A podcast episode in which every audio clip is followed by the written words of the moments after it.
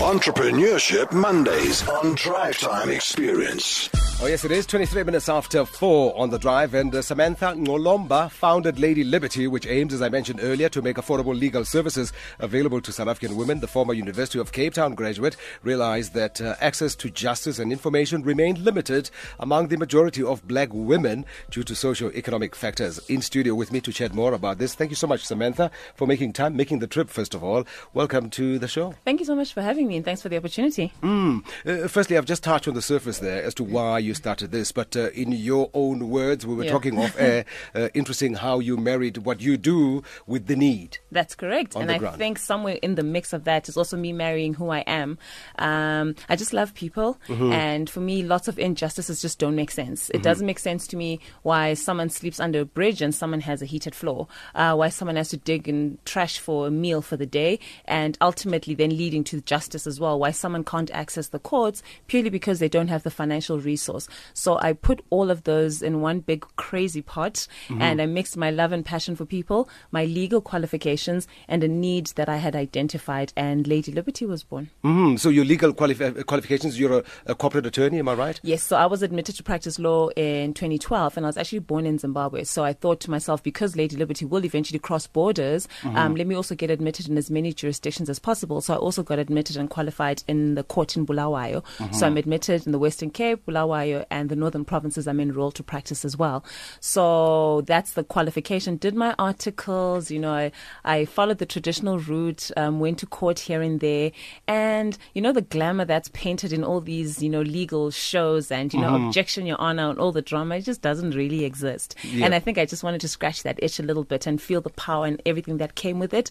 But I still felt that I indirectly was adding to a problem. There's a you know, a huge gap between the rich and the poor. We all know this, and it ultimately affects poor people in many areas of their lives. But in terms of the law as well, I started asking myself, why am I even a lawyer if I can't then represent these people that I say I love? Um, I can't carry on and add to the problem. What can I then do to become part of the solution? Mm, and access to justice, just uh, in, in generic terms, for men, women, just uh, generic people uh, in the country is a problem. It's because a there's, huge it- there's a financial barrier, isn't it? That's but it right. becomes even more, the dynamics and nuances are even more pronounced or are unique when it comes to women. Absolutely. And when it comes to African women, all mm. these cultural expectations that we have, um, a woman can do this, can't do that, all the things that an African woman traditionally has to live with in terms of rules of the society or the culture, the tradition that she lives in, mm-hmm. marry that to the fact that she still can't then access justice on basic problems, day to day problems from domestic violence mm. or being assaulted sexually or otherwise. She's getting married. She doesn't know what an antenuptial contract is, how to get one,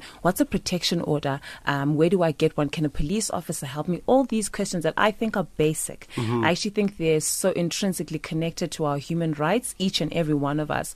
So I realized that the African woman specifically, that access to justice or that dream of it is that much further from her. hmm So, so were these uh, indeed the challenges you met since Yeah. establishing uh, Lady Liberty? The ones you mentioned, domestic violence, Yeah. marital status, and the legal rights within that. Mm-hmm. Uh, were these exactly, uh, or is there something else that uh, shocked you? Um, so what shocked me is, you know, when we started, the focus was Lady Liberty is going to provide legal roadshows, number one, where we teach women about their rights and responsibilities. So we talk about this amazing constitution, but I don't think at the end of the day we realize just how far it is. On paper, it looks beautiful, but practically on the ground for Umakumalo, sitting outside the school selling sweets and amadombolo to children coming outside of that school, the constitution for her is just some a word that flies around her head day to day.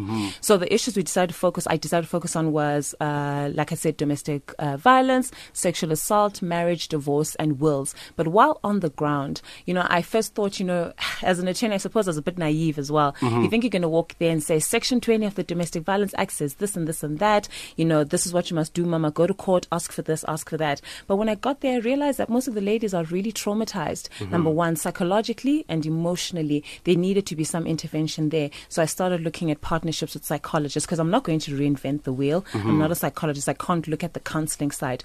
Then I realized we have a woman, um, a client of ours who was married to a police officer who told her that, you know, he's abusive already, but he said to her, You're not leaving this marriage. Mm. If you're leaving, it's in a body bag, even if if I put you in it. So she reached out wanting assistance in getting a divorce. But then I said to her, we can't, I can't just shoot straight, um, you know, no pun intended, but I can't go straight to the court process of how to get divorced, even though that's what my intention is. We now have to practically look at your safety. So let's get you to a shelter first. Only after you're safe and hidden, it doesn't know where you are, only then can we talk about the legal um, process, I suppose. So the shock for me was I can't walk in there and be a lawyer and just state, uh, you know, what the act says and this is the process one, two, three, four, five steps. The issues are so mixed up. It's convoluted. So it's social worker hat you need to wear in because you need to understand the That's dynamics. True. I actually literally practically took a course Mm-hmm. on counseling because the first couple of sessions she's sitting there. We have 30 minutes. About 15 of the tw- 30 minutes she's crying. So I Hmm. don't even know what the problem is. I can't look at the legal issues. I can't start the legal assistance. So I had to take a step back because now I now want to cry and then I'm like, no, no, no, no. I had to step back and practically equip myself to deal with that. So that was my greatest Mm-hmm. Because it's shock. not just one one side that you look at, which is your specialty, uh, the legal side.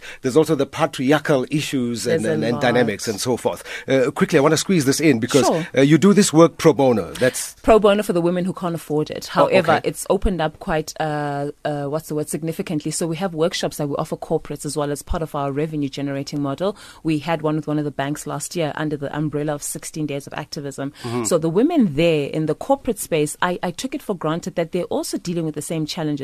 They're going through divorces. They're wanting to get married, not sure, you know, what option is best, antenuptial contract with or without accrual, all of these technical legal What does all this mean? Exactly. What does all this mean? Hmm. And I realized that I still had to debunk the legal jargon and assist these women as well. But if they can afford to pay, they pay. So just a disclaimer: it's pro bono for my women on the ground who literally earn zero to let's say about five thousand rands because they still just can't afford it. oh, okay. But Yeah. they will use a criteria, I suppose, Absolutely. and cross reference and and decide who indeed can't and can afford. Yes. So we Uh, do a means test before we start the assistance. Exactly, but you need all the help you can get. Firstly, from the legal fraternity. That's correct. So initially, this also stemmed from the realization that pro bono in South Africa, where all registered lawyers are meant to give free hours to communities in need, it just doesn't work for a variety of reasons that we can't even get into right now. So realizing that, I then said, okay, fine, I will create a vehicle, both literally and figuratively, to go to the ground and do the groundwork, do the due diligence, get the support and documentation, and and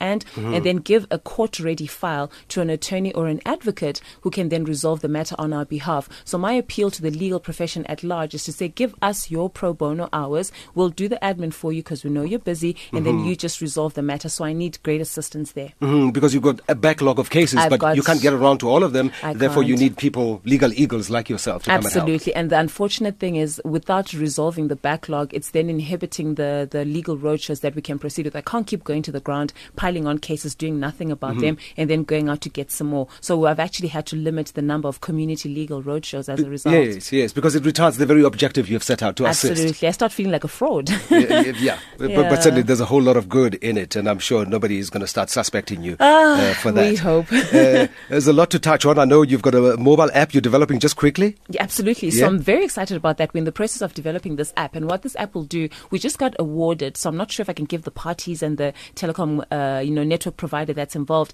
But basically, what it will do is we will then load our legal content onto this platform, and we'll translate it. We'll first give it as a trial ba- uh, basis, maybe three languages: Xhosa, Zulu, Tswana. We'll say the most common ones in the areas that we visit.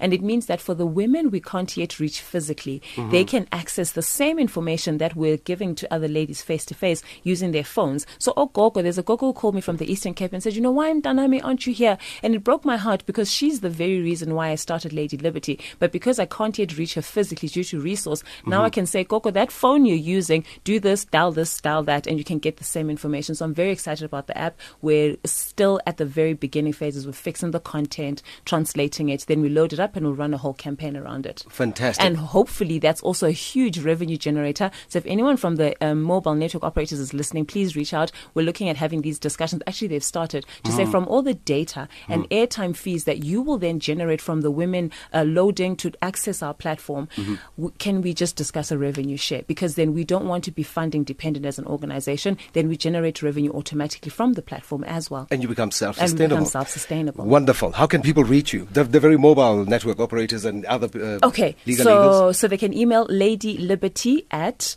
CSI, that's Charlie Sugar India boutique.co.za. Otherwise, the easier thing is we have a Facebook page. It's Lady Liberty SA. Then they can inbox us or give us their details, and then um, I'll get back to them. Oh, fantastic. It was interesting chatting to you. Thank you so much for your time. Time flew. Yeah, and, uh, and thanks for the great work. Uh, we, will we'll keep in touch to Thank see how, so how else we can assist. Samantha uh, Ngcolomba, Managing Director of CSI, uh, a former University of Cape Town graduate who realized uh, the need really for access to justice, particularly for African women.